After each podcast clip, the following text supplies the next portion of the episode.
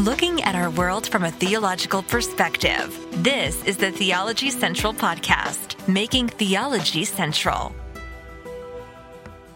Good morning, everyone. It is Wednesday, August the second, twenty twenty-three. It is currently eleven thirty a.m. Central Time, and I'm coming to you live from the Theology Central studio located right here in Abilene, Texas.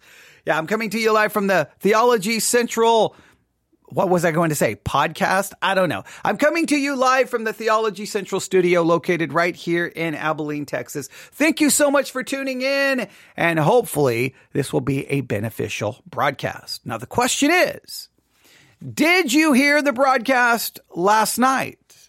If you did not, I think you missed something very important. There was a very important aspect of that discussion last night, and I'm hoping everyone understood the important part of it, the important aspect of it. I I really hope you did. If not, well, I'm going to to remind you. I'm gonna I'm gonna re I'm gonna restate it. I'm gonna emphasize it again in this episode because I don't want anyone to miss the main point. But last night we started reviewing a sermon dealing with literal interpretation of the scripture. Literal interpretation of the Bible, all right? And I thought there was some interesting points there. They gave some principles, but really what we started discussing before we reviewed the sermon was the point I really want to emphasize. So before I tell you about the sermon and what we're reviewing and everything and, and giving you some of the points that were already given in the sermon, let me start with how I started last night because I think it's very, very, very important. I started with a quote last night from a book on dispensationalism. In fact, the book is called Dispensationalism. And I'm going to start with a very important quote that was there that I, I, I really want you. And if you did not write it down, please write it down today. If you did write it down, just look over it over and over and over today because it's so very, very important. Are you ready? Here is the quote. When, when good men disagree about doctrine, it is usually due to a fundamental difference in premise. When good men disagree about doctrine, it is usually due to a fundamental difference in premise. Perfect logic, when built on divergent premises, will usually result in irreconcilable conclusions. Let me read that one more time. When you have good men disagreeing about doctrine, it is usually due to a fundamental difference in premise. The premise that they're operating from versus the premise the other person is operating from. Different premises. If you have different premises, listen, even if you're using supposedly perfect logic, if it's built on divergent premises, will it's going to usually result in irreconcilable conclusions. What is the premise you're operating from? What is the premise I'm operating from? And we're referencing, we're, we're relating this specifically to the issues of doctrine, theology, to Christianity. See, if you look at Christianity, you'll notice that people never d- agree on anything. There's arguing and fighting all the time. And many times you'll see Christians, especially on social media, online, and they're arguing and fighting. You're wrong. No, you're wrong. You're the heretic. No, you're the heretic. You don't know how to interpret the Bible. Maybe you should read your Bible. You know, how, what's wrong with these people? What's wrong with these people? And it's just, it goes on and on and fighting and fighting and fighting and arguing and arguing and arguing. Now, you would think that men, I'll, sp- I'll specifically focus on men. You would think that men who've been to seminary, who've been to Bible college, who have studied the issue of hermeneutics would immediately be able to diagnose what the problem is. You think they would say, well, wait a minute, wait a minute, wait a minute. We we shouldn't continue to argue because it's an exercise in futility. Because the, the problem here is not that you believe this doctrine and I believe this doctrine, or you have this interpretation and I have this interpretation, and we've got to keep fighting to try to prove who is right. You would think educated men who've been to Bible college, seminary, and have studied hermeneutics would go, well, no, no, the issue here is we're coming at this from fundamentally different premises. And because we have different premises, these divergent premises are leading us to irreconcilable conclusions. All of the fighting and arguing is because of fundamentally different premises. And that premise, that fundamental different premise, is the hermeneutical system you utilize to come to your interpretation or your theological conclusions. If your premise is a certain hermeneutical system that leads you to this conclusion, and I have a completely fundamentally different premise that leads me to my conclusion, then we're we're going to find ourselves at irreconcilable conclusions. We can fight and argue. You can quote your scripture. You can I can quote my scripture. You can go back and forth, back and forth, back and forth, back and forth. But someone needs to step in and go, guys, it's. You're wasting your time. It's just like you should just go out and just run yourself into a brick wall over and over and over. It's useless what you're doing. Why? Fundamentally different premises. Her, your hermeneutical system, that is the fu- foundation to which you're going to build all of your interpretations. If I have a completely different hermeneutical premise than you, we're never going to come to a conclusion. There is no point in arguing. There's no point in fighting. If you want to argue and fight, then forget all of that stuff you're arguing and fighting about and say, okay, what is your hermeneutical premise? What is your hermeneutical system? Because that's what you're building everything off of. And if we can't come to an agreement about our hermeneutical premise, our, herme- our, our hermeneutical system, which is the premise for everything else, then there's no point in moving forward. And I don't know why Christians don't get this. Now, there's no excuse for men who've studied hermeneutics and they've got the education. There's no excuse for them to be acting like fools online, arguing and calling each other names. It's a waste of time. It's just, it's just childish. It's ungodly. And it's a, and I'm telling you, it's futility. It's vanity of vanity. All is vanity. It's meaningless, right? So just, just avoid that. But when it comes to people who may have never been to Bible college, they've never been to seminary. They've never even read a book on hermeneutics. They've never even listened. They've never even had uh, hermeneutics taught to, taught to them at church. Well, then this becomes even more frustrating and maddening because now they're arguing and they don't understand. Well, wait a minute, wait a minute, wait a minute. You're fighting about this. And when you ask them, it, oh, it's so maddening when you, when you're having these debates with someone and you're like, okay, now wait a minute. What is your hermeneutical premise? What is your hermeneutical system? And they will look at you like, what do you mean? I mean, I read the Bible and I understand it. And no, no, what is your hermeneutical system?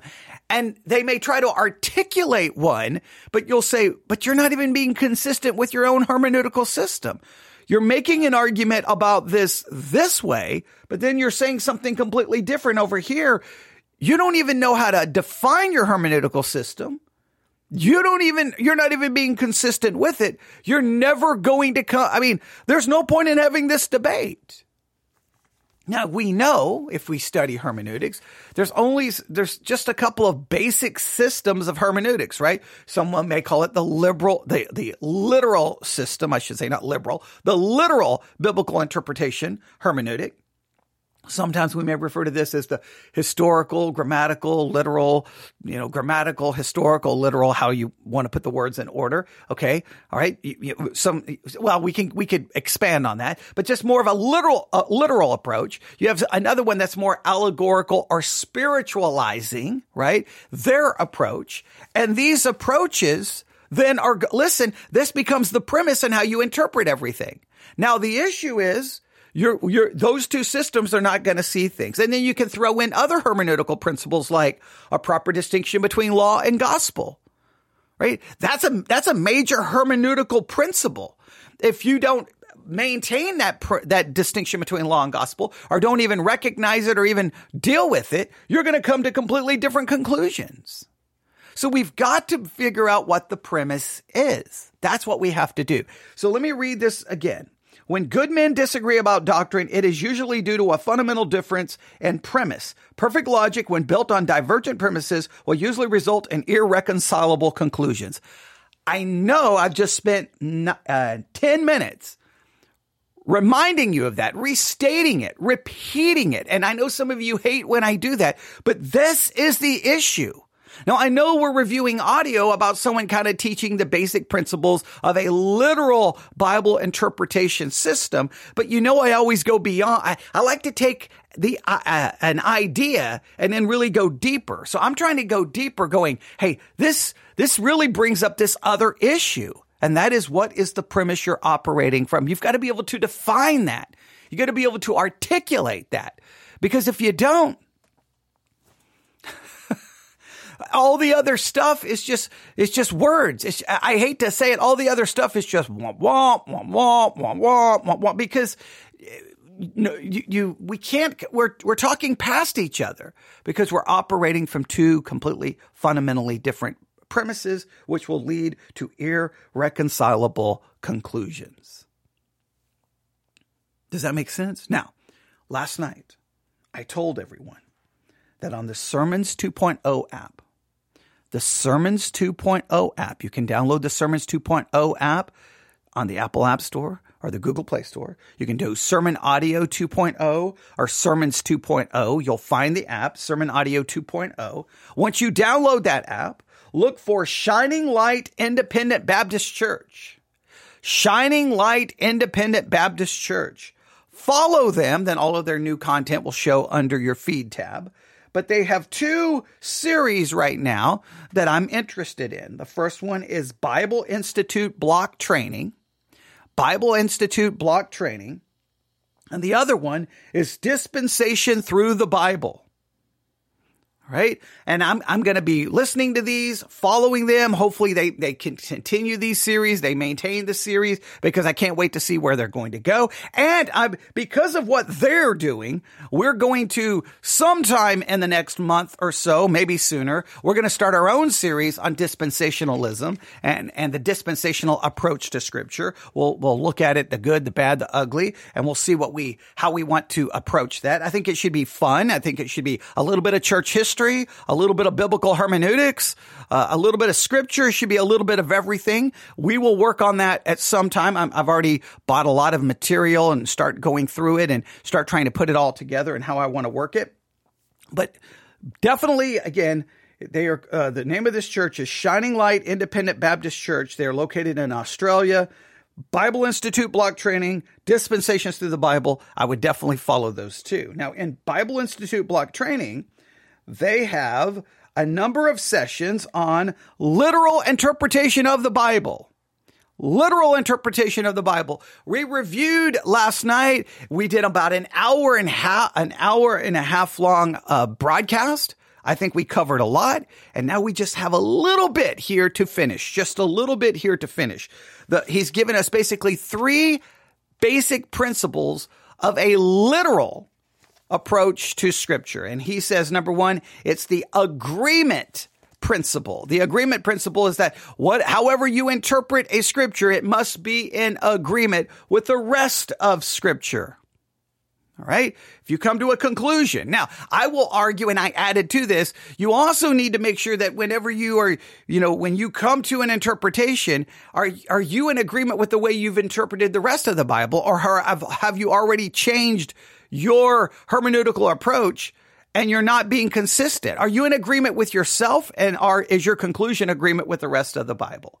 Number two, the context principle. Hey, what you've got to realize the context. What is what is what is the historical context, the grammatical context, the textual context, the cultural context? You got to know the context. And then he called it the ethnic principle. The ethnic principle is you got to make sure you understand who this the text is to. I call it the original recipients principle, right? Who was it originally written to? How does it apply to them first and foremost? And then is, are we sure there's anything for us? Or is it simply describing something? And if it is prescribing, are you sure it's, it's, it's for us? Is it, maybe is it specifically for Israel? Is it for the Gentiles? Is it for the church? How do we understand that? Those were the three basic principles: the agreement principle, the context principle, and the ethnic principle. All right. We talked about all of those last night. Now, we only have a few minutes left of audio to review. We'll try to bring this to a dramatic conclusion. But you, I think you noticed something.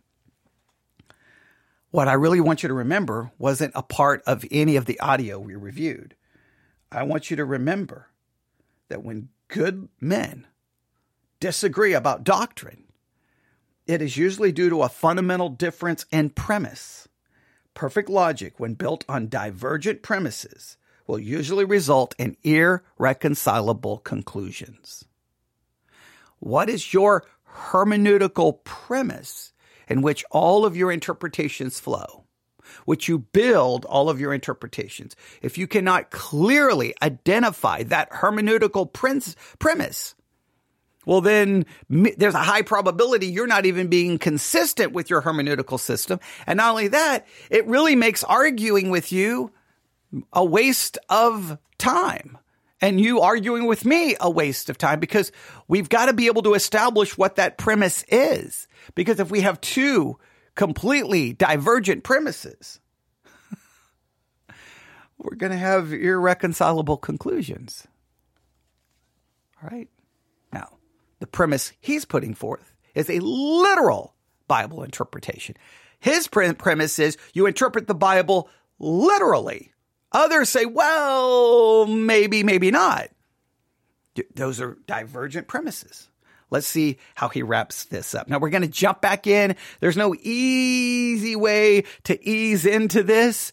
So we're just going to jump in. I've, I've given you the three basic principles he's given us: the agreement uh, principle, the context principle, and the ethnic principle. All right. Now, you can go back and listen to part one and hear everything he had to say, or you can just go listen to his message. Part uh, this is session one, literal interpretation. Again, it comes to you from, um, hang on, where is it? Shining Light Independent Baptist Church. You can find them on the Sermons two point oh app or the Sermon Audio website. Shining Light Independent Baptist Church. This is underneath their, their series called Bible Institute Block Training, and it's session one, literal literal interpretation of the Bible. Let's jump back in and see if we can bring this to some kind of satisfying, dramatic conclusion. And we do that now. So just remember, there is the grammatical, historical, the literal interpretation, okay? Grammatical, that's words, sentence structures, and phrases. And there are many, many words. Like, for example, let me give you this. God's Word. Okay, the Word of God, Holy Scriptures, Law of the Lord, Oracles of God. This is what the Word of God is called. Phrases, Scriptures of Truth, Sword of the Spirit, the Word, Word of God, and so on. So that's just a word study. Here's here's one here on uh, the Word of God. Let me share this one with you. I've shared this before, but I'll share this with you. As you can see, it's from my notes that are well worn. Uh, the Word of God. The symbols of God's Word. You can preach on the symbols of God's Word. Well, the Word of God is uh, spoken of as being a sword. Okay, the sword of the Word of God. It's referred to as being a hammer. Symbolical, yet we know what a hammer does. Uh, think about what a hammer does and what you can do. It's a, a tool of a workman. Uh, it's a fire, the Bible says. Okay, now that's a little confusing, because he just said grammatical, historical, literal. That's that's a hermeneutical system, the grammatical, historical, literal approach to Scripture. And now he's kind of going off going, well, the Bible is called these things. These are symbols. Okay, well, now you're kind of getting into maybe typology, symbolism. So I don't know. Grammatical. When we talk about grammatical, we don't we don't I, I don't know why why he would use that as an example of grammatical. Grammatical is we open our Bible and that the, there are words here, and these words have meaning.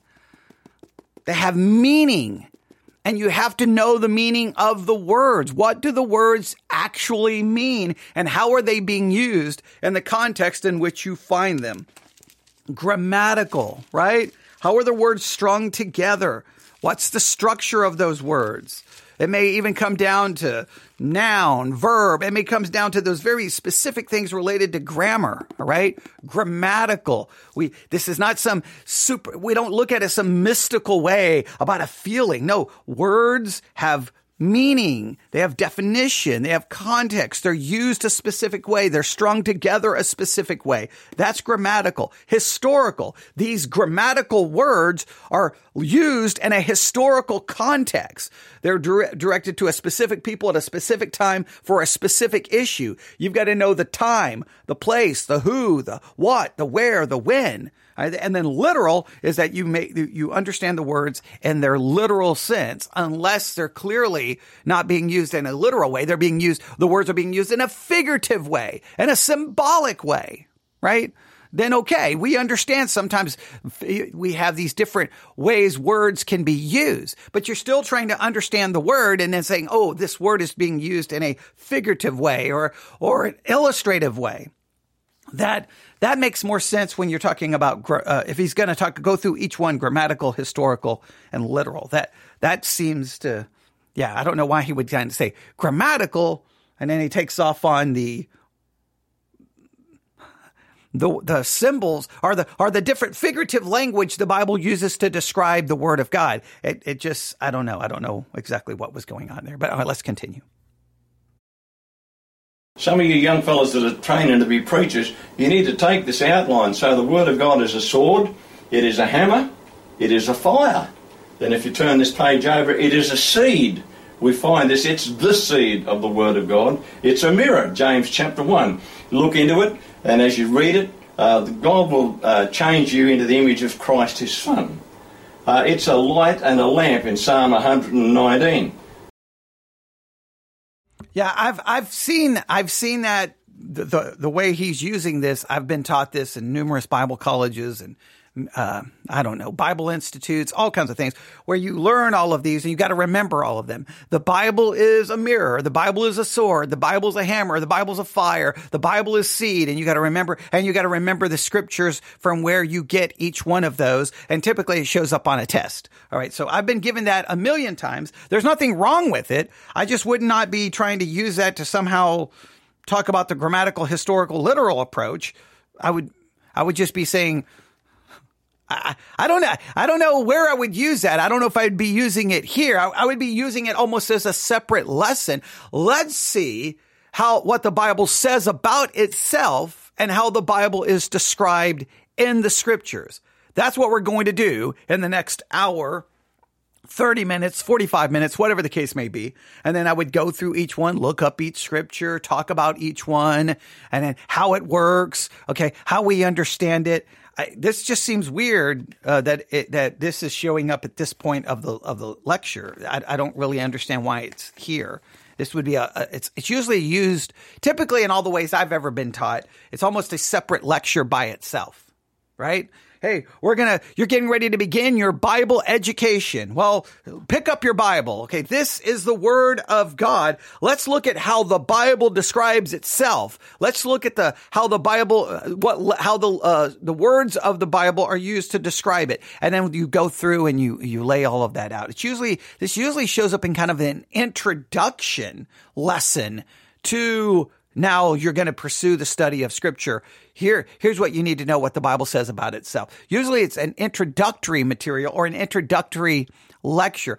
And again, I just only because I've gone to so many different schools, that's kind of where I would, would put this. He he waited, I don't know, thirty-five minutes, forty minutes to throw it in, but it's supposed to be a lecture on the literal literal interpretation, the the principles of literal interpretation. So I I don't know. That's It's all good stuff. You should write everything down. You should back it up, or you should just go look it up and listen to their sermon, you know, without me interrupting it and, and analyzing it and critiquing it and, you know, trying to do something with this. You should go listen to that. And then when he gives all of those, write them all down. All right. Um, Uh, and go write them all down. You should write them down. What he's saying is absolutely good and it's biblical. It's just, I don't really know where it fits into the lecture. Now, that's just me. I don't want to be nitpicky. Someone else uh, in chat just says, it's strange he's saying these here. It just, it does seem weird out of place. It just seems like, I, I, yeah, I don't, it just seems weird. I, I don't know what else to say, but every, every person structures their lectures their own way. In his mind, it may fit in perfectly here, but I'm just trying to understand. You're trying to teach me about literal Bible interpretation as that that system, that method. You've given me really three principles: the agreement th- principle, the content principle, and the ethnic principle. Okay, and now it seems like he's got this time. Um, oh, well, that's true. Uh, and a roundabout way, it seems weird because, well, this really isn't literal in a sense. So it, what you're saying is literal, but in this particular case, the Bible's using figure of speech. So because the, the Bible's not literally a sword, it's not literally fire, it's not literally seed. So you, you think you at this point would stop. And, and, and the fact that he just used it in the grammar part of the grammar historical literal approach, I, like the whole thing just seems weird. This is where you stop and go, even the, this is what it means to take it literally, that we take it literally, but we don't ignore figures of speech, and here's an example of figures of speech used to describe the Bible. Right? That's that's that's a very good point. It's just, it's, just, it's not literal. That's a, that's a good point. I'm trying to figure out why it's being used here. That's a good point. It, the whole thing just seems weird to me. The whole thing. It seems like this would be, if he's going to use it here, hey, we've given you some principles of literal, but make sure we understand that there's times the Bible uses different kinds of language. Poetic, figures of speech, and how do we understand that within a literal hermeneutic? That, that's a that's a that's a good question. And all right, let, maybe he's going to do that in a minute. I don't know. I, I'm I'm trying to follow this. Here we go. The Bible says either say food, all right, it's milk and it's meat, uh, it's bread for us to, to eat and to grow on. It's also the water of life. So there's just a few symbols. How the Bible is referred to, the Word of God is referred to as these symbols. But there are literal meanings to these as we see uh, in the Word of God. Then, of course, as we go down a little bit further into this, the grammatical, historical... Uh... That's a little confusing. It, they're symbols, but they have literal meanings. I need I need you to uh, I need you to flesh that out for me a little bit. All right, they're symbolic, but it has literal meanings. Okay, what what do you mean it has a literal meaning? The Bible is fire. There's a literal meaning that it's fire. It's the Bible's a hammer. It has a literal me- what what do you mean by that? Like I it's a sword. It, it has a literal meaning. Isn't the whole thing symbolic?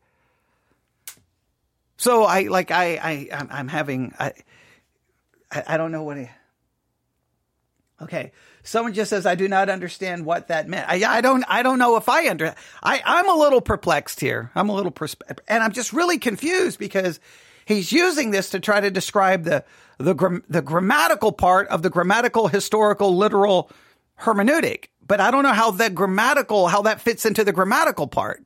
It doesn't fit into the grammatical part. All right. All right. Let, let's continue. Uh... Interpretation of Scripture is to interpret it not only grammatically correctly, uh, using the words, using common dictionaries, but also words like lost. Uh, the word lost uh, in its English translations has uh, more than one meaning. Lost, that means destroyed, perished, and so on. And so if you've got a good dictionary where you can look at this, maybe a Strong's, and use the numbers on a Strong's dictionary, look up the word lost. Look at uh, the reference there. I think it's six twenty-two on, uh, on uh, I think it's, uh, yeah, I think it's six twenty-two on the Strong's Concordance. Have a look at that and you'll find all the different translations of that word within the New Testament. Historical.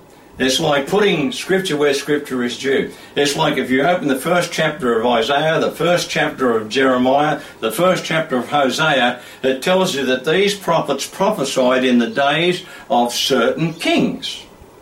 Okay? And so you'll find that...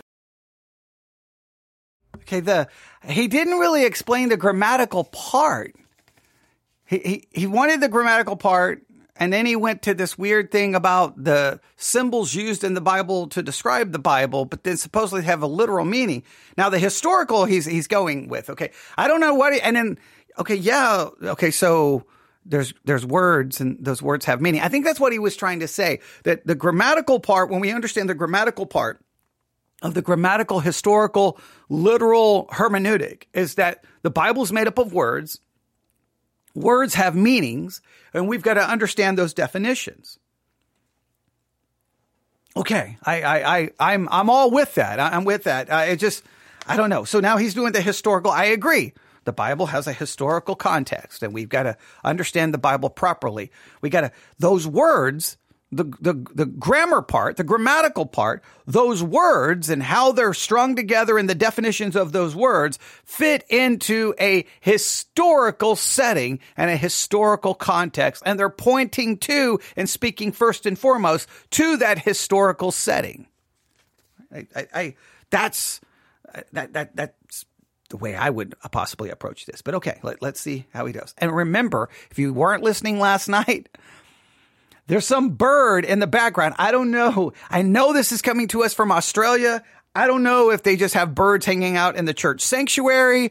I don't, there's some bird in the background. I, I don't know if there's a bird right outside the window. I don't know what's going on, but, but that just, once again, that's why, this is why whenever there's a sound in the background here, I always try to explain what it is because Because I, at least for me, when I'm listening to a sermon or something or a lecture and there's some weird sound in the background, my mind immediately starts trying to figure out what that sound was. So like, I don't know. I've got a piece of paper right here. I've, I've done this a million times. So, so usually I tell you when I'm holding a piece of paper, but yeah, I keep, I got notes on this from, from last night. So there you go. But I usually try to tell you what, what the sound is. But yeah. So if you hear something in the background, it's a bird. I don't know. I don't know what's going on. I need to know what's the deal with the bird. What is the, why is there a bird inside their church? Or do, are there, is, are they outside? Is there just a bird perched on the window just yelling and screaming at them? I don't know what's going, what is happening in Australia? I don't know. All right, but let, let's continue. These prophets were contemporary with some of these kings that were contemporary. So if you think about Hosea, you can put him down there with Isaiah and Jeremiah, and guess what? You can put those over into the times of the kings. Why? Because they prophesied in the times of the kings. So if you read First and Second Kings and First and Second Chronicles, you find out the prophets Jeremiah, Isaiah, and Hosea were prophesying in the times of these kings. So that's what we call the historical interpretation, grammatical historical interpretation. That's like I said, Ezra, Nehemiah, and Esther, they are post-exilic uh, Bible uh, books, and yet you find as uh, as you read them, their time takes place after the captivity over there in Babylon. They are the ones who have come back after being there seventy years, Uh, who wound up there because of the preaching of Isaiah, Jeremiah, and Hosea. And so putting Scripture in the right place, applying it uh, historically, will help you to understand it. So if you just take that line, the kings and the prophets, uh, Jeremiah, uh, Isaiah, and Hosea, in the time of the Kings and Chronicles, they fit together. So read them as a, as a pact, as a group. All right, not only that, there is um, a whole heap of other stuff. Uh, the time of uh, Samuel, the time of the Kings, the time of the Chronicles. If you read the book of Judges, for example, that's a book that tells us when Joshua died, it became the time of the Judges. And if you look at the first chapter of the book of Ruth, it tells us in the book of Ruth, these people went down to Moab and it was in the time of the Judges.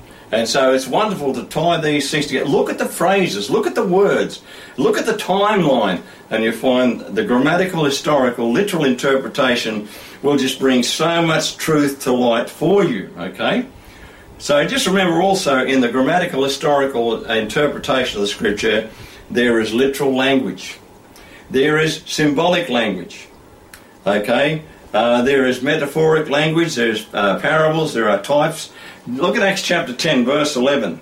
Now, but Peter was holidaying, wasn't holidaying, but he's down at the house of Simon the tanner in Joppa. He's up on the roof, and around midday, the Lord comes and speaks to uh, Peter in Acts chapter ten. And Peter was one of those guys who was always telling God no. You know, Jesus said to him, you know, let's do this. And Paul said, no, how about we do this? No. And so here in Acts chapter ten, Peter was up there on the roof, and so the Lord speaks to Peter, and he tells him here in Acts chapter ten, look down in, I think it's verse eleven, Acts ten, eleven.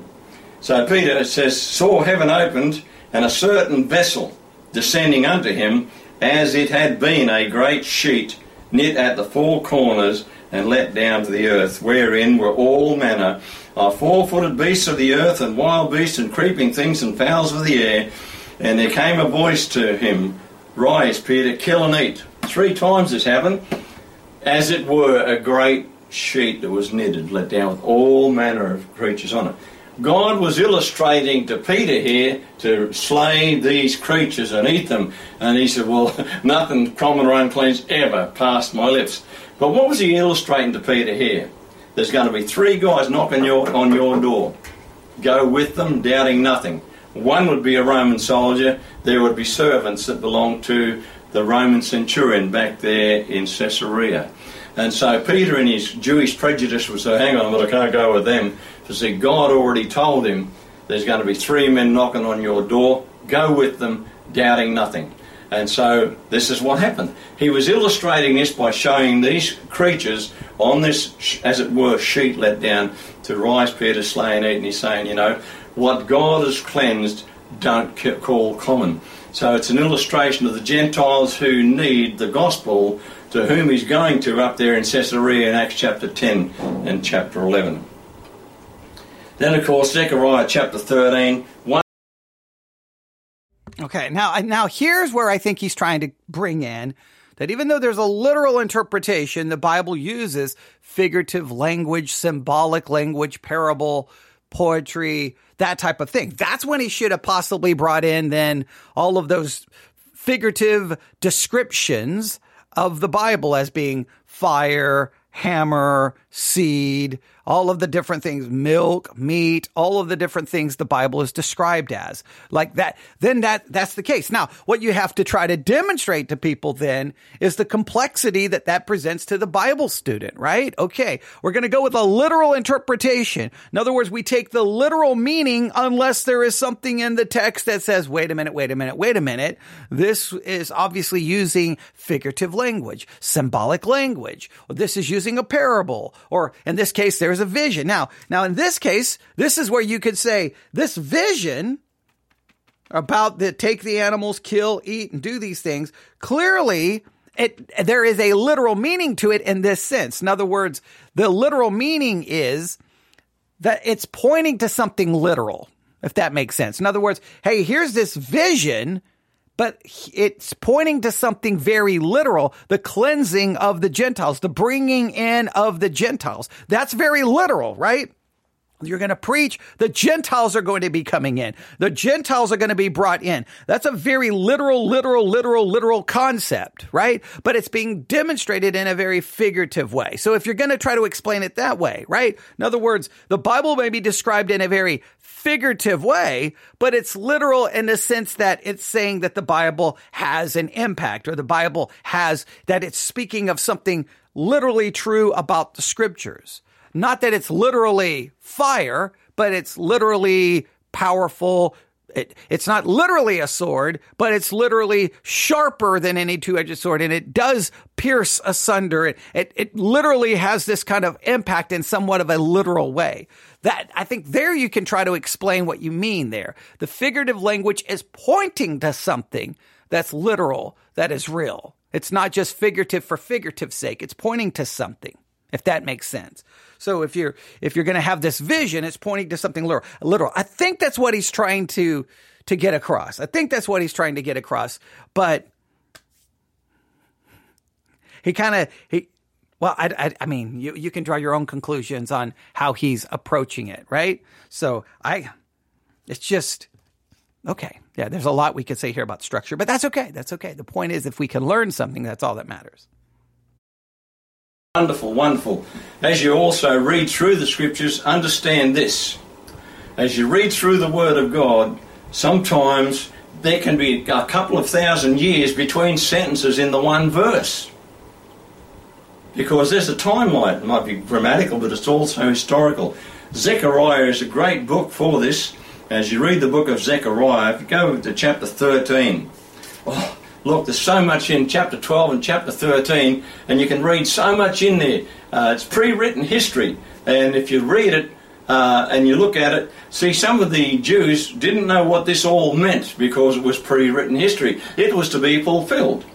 And then, of course, we look at Uh, the prophets even wrote these things. Sometimes they did not understand what God had told them to write, but they wrote it without even understanding it. It was a mystery, things that they desired to look into because they didn't understand it, and it would be revealed later on. Uh, Zechariah chapter thirteen, look at verse six through nine with me. And one shall say unto him, what are these wounds in thine hands? And he shall answer, those which I was wounded, with which I was wounded in the house of my friends. This is when the Lord Jesus comes back in the millennium. The Jewish people will realize who this is, and they'll say, what are these wounds in thine hands? And he'll say, these are they that I received in the house of my friends. Now look at the next verse, verse seven. Awake, O sword, against my shepherd, and against the man that is thy, my fellow, saith the Lord, uh, the Lord of hosts. Smite the shepherd, and the sheep shall be scattered, and I will turn mine hand unto the little ones. And it shall come to pass that in all the land, saith the Lord, two parts uh, therein shall be cut off and die, a third part shall be left therein. And I will bring the third part through the fire, and will refine them as silver is refined, and I will, I will try them as gold is tried. They shall call on my name, and I will hear them. I will say, it is my people, and they shall say, the Lord is my God. Now, if you look at the uh, timeline here, there are some things here where you say, hang on a minute, isn't this supposed to go before that? Because they say, what are these wounds in thine hands? That's the crucifixion. And then, of course, uh, they'll uh, look at that and they'll say, oh, that's the Messiah. But look here. And then it foretells the fact that he would be smitten in verse seven, and all the disciples would flee. And so, as you read through the scripture, you've got to apply it uh, historically and grammatically and put it in its right order. Because sometimes God puts here a little and there a little, and you have to take that bit there and put it there to bring it to the point where it's grammatically and historically and contextually uh, understandable in the literal sense. It's like over in uh, Zechariah chapter twelve. It's a Okay. Wow. This, the you can't, all right, here's what I would say. Don't ever read Zechariah thirteen, uh, six through nine to just try to prove a quick point and then move on, because you're left with a, a million things here. Here's what I would say.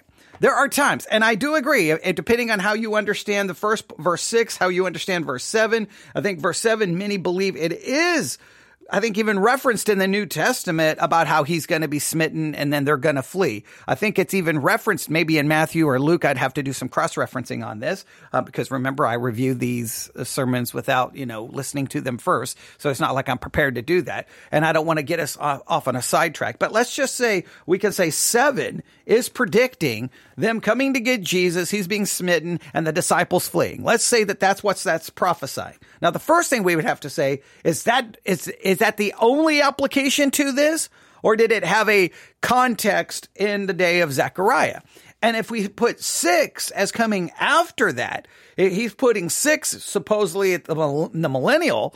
That's when Christ comes back, sets up a thousand year reign in Jerusalem, a literal reign. If you're going to put six there, and then you're going to put seven literally before the crucifixion, then of course this would be so chronologically out of order it would not even be funny. It would be it would be all over the place. Now, there are times I do agree that scriptures are not necessarily in chronological order. We have that in the book of Jeremiah, and this can pose some serious problems. So here's what I would just say, because if this is principle principles about literal and biblical interpretation, I think you need to stop here and then offer some kind of principle.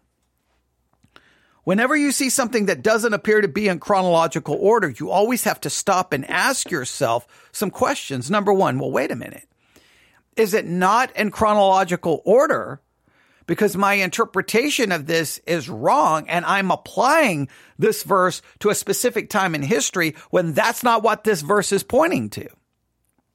Is it out of chronological order because of my interpretive presuppositions I'm placing upon the text? Is it literally out of order, or am I making it out of order in the way I'm interpreting it? Your interpretation could be causing it not to be in order because it's, well, not in order because of your interpretation.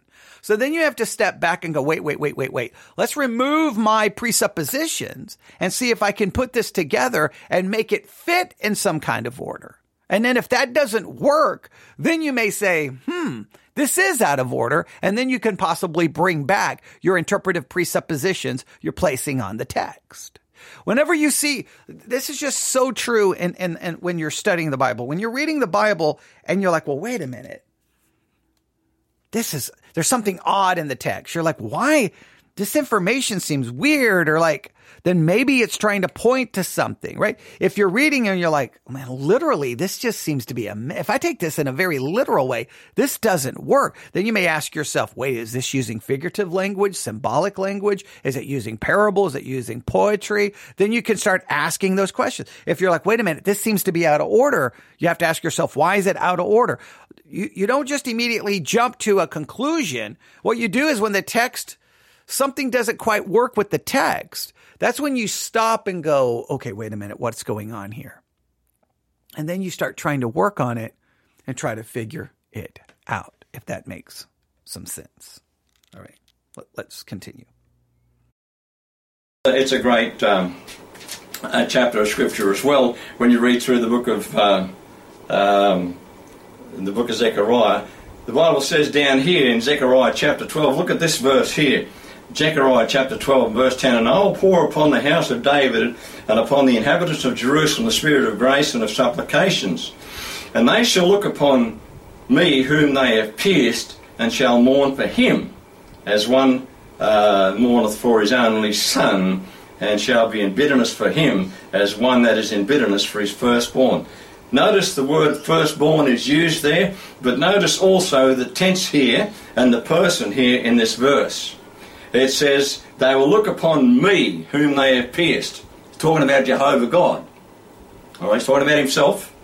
And also, if you look at the context of that and the words in that, they will look upon me whom they have pierced, and they shall mourn for him. See, this shows you that God Almighty is the Lord Jesus Christ in human flesh. They look upon me whom they pierced, and they shall mourn for him. That's the literal interpretation, grammatical, historical interpretation of Scripture. And yet you find some of these verses here, uh, the sentences, some of them are two thousand years apart. So don't let that throw you. Right, our time's rushing on, so let me just give you a few. I have no idea what he's doing there. I have no idea. So Zechariah twelve ten. I'm trying to follow. See, now the only problem is if you're going to use a scripture to try to make some hermeneutical principle, like, hey, see this scripture, here's the hermeneutical principle. See how this scripture demonstrates this principle. But first, you got to make sure you make sure you explain how this verse actually fits that principle. And I will pour upon the house of David and upon the inhabitants of Jerusalem the spirit of grace and of supplications, and they shall look upon me, whom they have pierced, and they shall mourn for him. So, I,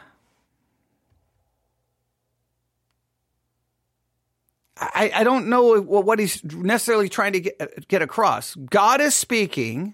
Or you can say Jesus is speaking, however you want to work this, right? One God, three distinct persons, co-equal, co-eternal, right? So is this, is this Jesus speaking that they shall look upon me whom they have pierced, and they shall mourn for him? In other words, when speaking from his perspective, they're going, they are going to look upon me whom they have pierced. Their perspective, they are going to now mourn for him. They're going to mourn for the one whom they pierced. I don't know if this is trying to say Jesus is God. I don't know if that, that's what I would reference here.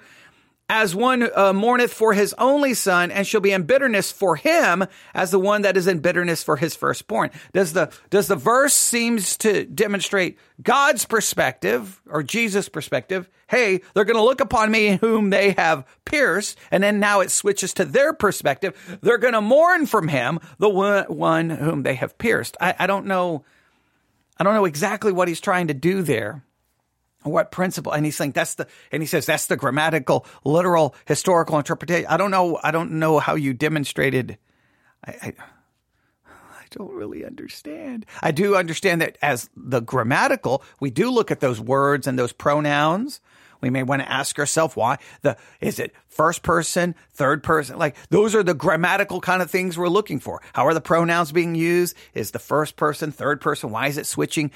The tense that is being used? Like those are all, I, I do agree those are all important issues you look at, but you didn't really articulate exactly what you're trying to get across here. Few more things here to try and help you out in the literal interpretation of Scripture.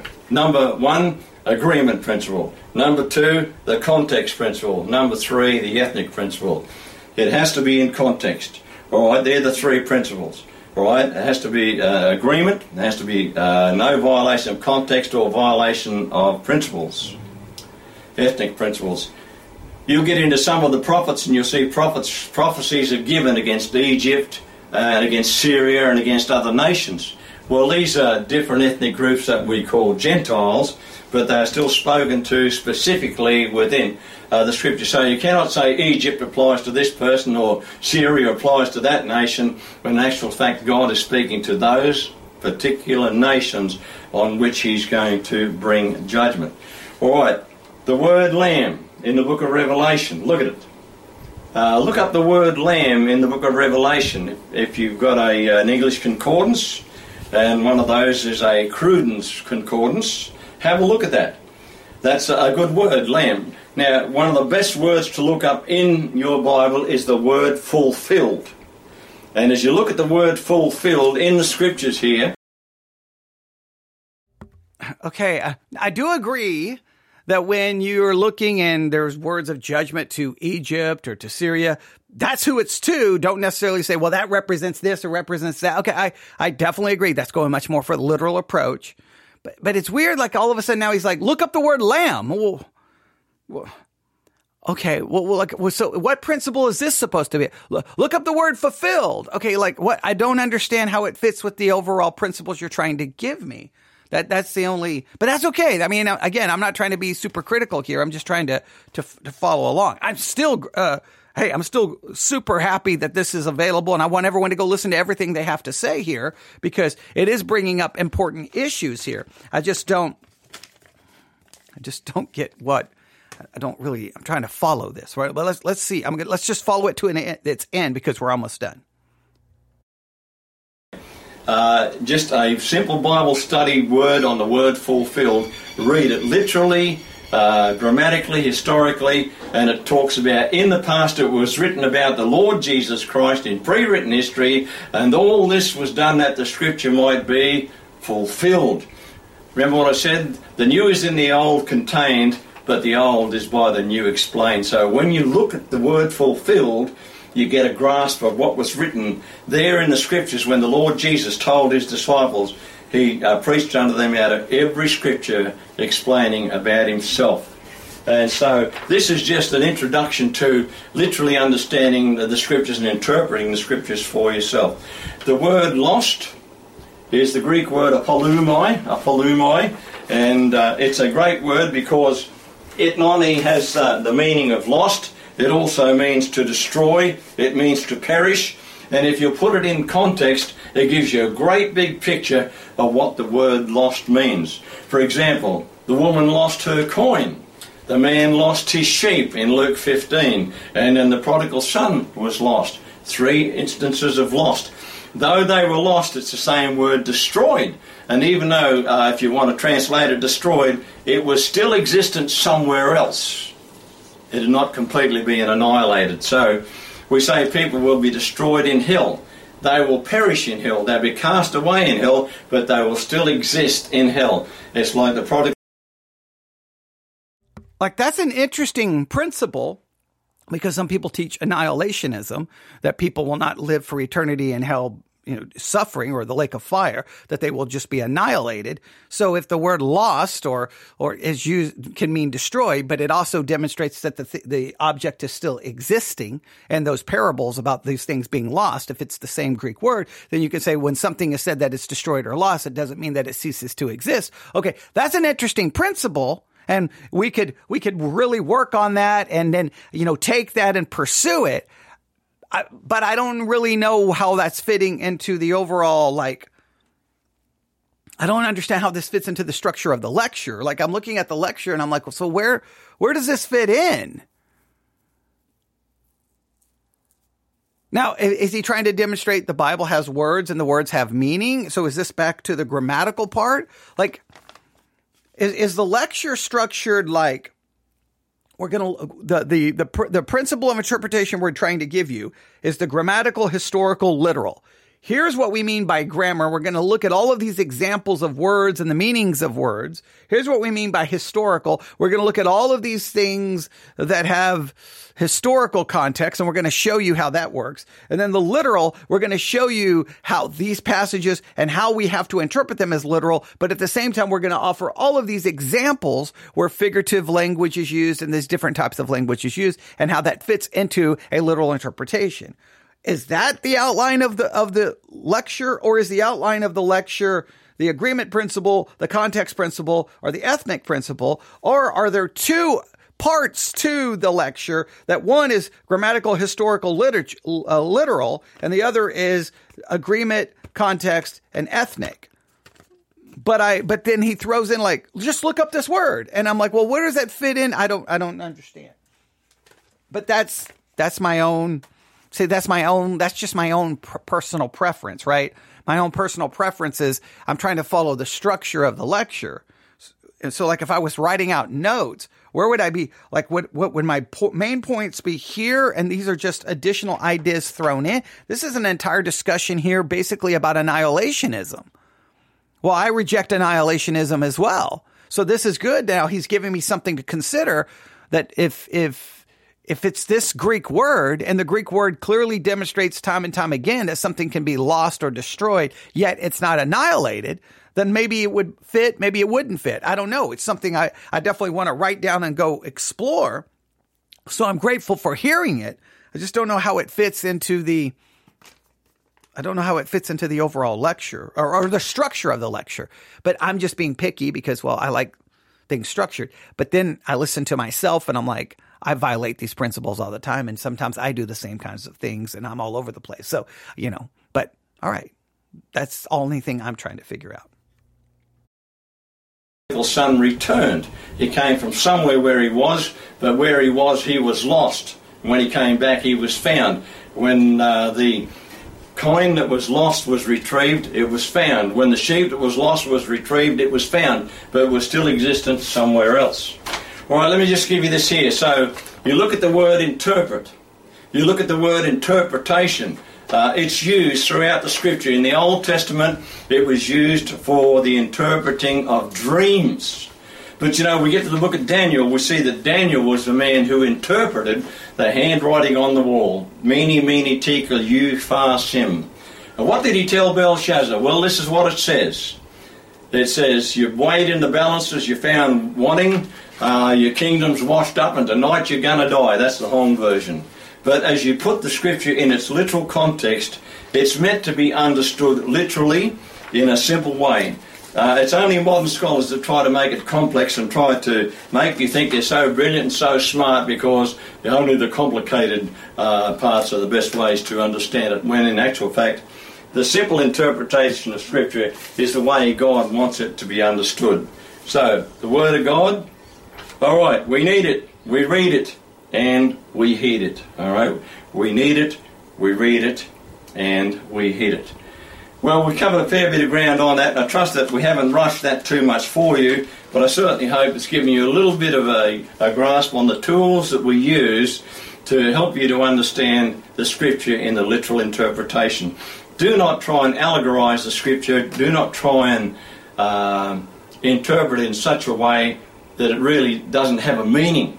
And try to put meanings to things that don't exist. there's just a violation of Scripture. So let's close in prayer and then uh, we'll uh, quit for today. Thank you, Lord, for this time. I, I don't know. I... That didn't really lead us to a dramatic conclusion, all right? That that's always the danger in doing the the sermon reviews the way I do so. Now, the ultimate goal of that sermon review was to get you to go now download the Sermons two point oh app, or at least look them up and at least listen to everything else they had to say. There's a lot there that we could have isolated and just kind of used like, okay, well, let's look at that word lost, and, and the Greek word there, it can mean destroyed. And how does that fit with annihilationism? And is this a good apologetic against annihilationism? I'm, I'm all for that, right? Okay, let's look at Zechariah twelve or thirteen, and what is this in chronological order, and how do we understand this? Like, there's a lot of things he brought up that are great little concepts to work on, and we can use it. That, that, that's what I always try to say, whether whether I think something is structured in a good way or even if I disagree. I can always grab something from a sermon and do something with it on my own. You're, you benefit from a sermon. You're, the benefit you receive from a sermon is really dependent upon you. You can either just listen, or you can then listen and take, right, and pursue and study, and then you'll be amazed how every sermon is beneficial if you're willing to do that. But some people just sit there and just like, well, I don't like it, so I'm done. Well, okay, well, you can do that, you know, or you could just write your own sermons and, you, and you'll be perfect. I don't know. But I, I always try to find the positive in it. So there's plenty of things there I could I could grasp. The overall, like, so if I was to summarize the message, it is use the literal. The premise he wants to establish is that the premise we should be operating from is a literal interpretation of the Bible, and we should not be using an allegorical one. Okay, that we should follow these principles of agreement principle, the context principle, and the ethnic principle. Great. He mentions the grammatical, historical, and literal. He didn't really try to explain that, but what he did demonstrate, unfortunately, or maybe fortunately, but it is unfortunate. It's for, fortunate that he explained it, or that he demonstrated it. It's unfortunate that it's a reality. It's fortunate that he, he demonstrated this. It's an unfortunate reality. The unfortunate reality is when you're dealing with sixty-six books written over such a, a, a, a large span of time to different cultures, different historical settings, and to different people, and utilizing every kind of literary style you can possibly find, right? Everything is here, from poetry to historical narrative to apocalyptic to prophetic. I mean, you name it. I mean, you've got everything from um, sarcasm to humor to uh, fi- figures of speech, symbolic. I mean, you've got everything here in sixty-six books. The unfortunate reality is, whatever premise we utilize, right, whether you go with allegorical or literal, we do have to realize all of the complexities and all of the different layers that come with trying to figure out, okay, what do I do with this text? What do I do with the? Each text requires its own stop and go, okay, what is my fundamental premise? My fundamental premise is trying to figure out the literal meaning of this. What is this literally pointing to? Trying to understand it as literal as possible, but at the same time being willing to go, there's something up with this text. I don't think literal is going to work here.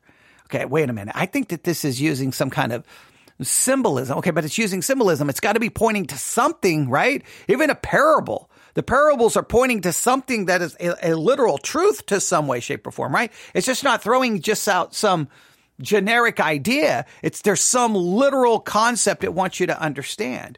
So he demonstrated in a roundabout way all of the complexities here, right? All of the issues. Whether he intended to do that or not, he demonstrated that, hey, you can have the premise, but that premise, there's a lot of complexity to it. As much as you want to keep it simple, the point is it, it, there's no way to always keep it simple, because you're dealing with a book with lots of complexity and layers and difficulties. Now, we do need a fundamental premise to remain, to stand on. And the fundamental premise is, I'm going to do everything in my power to take the text literal until I'm forced not to. right? I'm going to take it literal until I'm told not, until I can, like, this is just not going to work. If it says Israel, I'm going to take it as literal Israel. If it says land, I'm going to take it as literal land. If it's, if it, I'm going to take those things literal unless there's something in the text that just absolutely screams at me going, don't do that. Because any other thing becomes more subjective and more problematic. But even the literal has its own struggles and its own difficulties. And we have to be willing to acknowledge that, because the Bible itself will be like, well, wait a minute, what's going on here? Is that literal? Because if it's literal, it's not even in proper order. Like, okay, what do I do with the order? Like, there's all of these issues. Now, that's their part one. They have a part two. Um, you can go listen to their part two. Maybe their part two will be organized a little different and structured in a little bit way. There, there's a lot of those little concepts there that hopefully you wrote down and you can go pursue them on your own. You'll get extra benefit from it. Hopefully my commentary offered some benefit, uh, but I still want you to understand the importance of figuring out your hermeneutical system, because that's the premise from which you're going to interpret. All your interpretations are fro- are flowing from that basic premise. And you have to understand divergent premises, irreconcilable conclusions. So when you start having a difference with someone, you got to stop and go, whoa, whoa, whoa, wait a minute, wait a minute, wait a minute. I know we're fighting about, like I'm holding up my right hand here. I know we're fighting about what's in this hand, but the real issue is over here in the left hand. What is your hermeneutical premise? What is my hermeneutical premise? And how are we approaching this text? We got to make sure, what are your hermeneutical principles? What are my hermeneutical principles? Because if we, until we agree on the hermeneutical principles, we probably would do better just talking about anything other than the issue that we're disagreeing on. That is what I really want us to get to. I know that wasn't his point, but you know, we always use this to just to kind of get us going in our own direction. All right. That that wasn't the dramatic conclusion I was hoping for. I really wasn't. But you can write down these six words. Agreement principle, context principle, ethnic principle, grammatical, historical, literal. There you go. Email me, newsif at yahoo dot com, newsif at yahoo dot com. That's newsif at yahoo dot com. I had no idea that we were going to spend almost three hours on working on all of this, but that's okay. Um, that's a lot of stuff we talked about. Hopefully you'll find something beneficial in all of that. If not, I, I will bl- I will blame someone else for this. I'll I'll find someone else to blame for the reason we did this. But oh, okay. But I'm telling you, look them up, because and the only reason is, even whether you agree or disagree with things, it, it's going to be beneficial to you. It's going to supplement where we're going to be going, because we're going to be digging into um, at least because a lot of this, the literal interpretation is very foundational to what we refer to as dispensationalism, because that's one of the major arguments of dispensationalism is that you use a literal interpretation of Scripture. That's one of the that's the premise for dispensationalism. So the more you hear of this, you'll be better prepared when we take off on our our direction whenever we get there. In the meantime, we got plenty to do today, and, and tonight we got a lot to, to do on Jeremiah fourteen, fifteen, sixteen, and seventeen. So um, there you go. I'll be back on the air sometime soon. Thanks for listening. Email me, newsif at yahoo dot com, newsif at yahoo dot com. That's newsif at yahoo dot com. Everyone have a great day. God bless.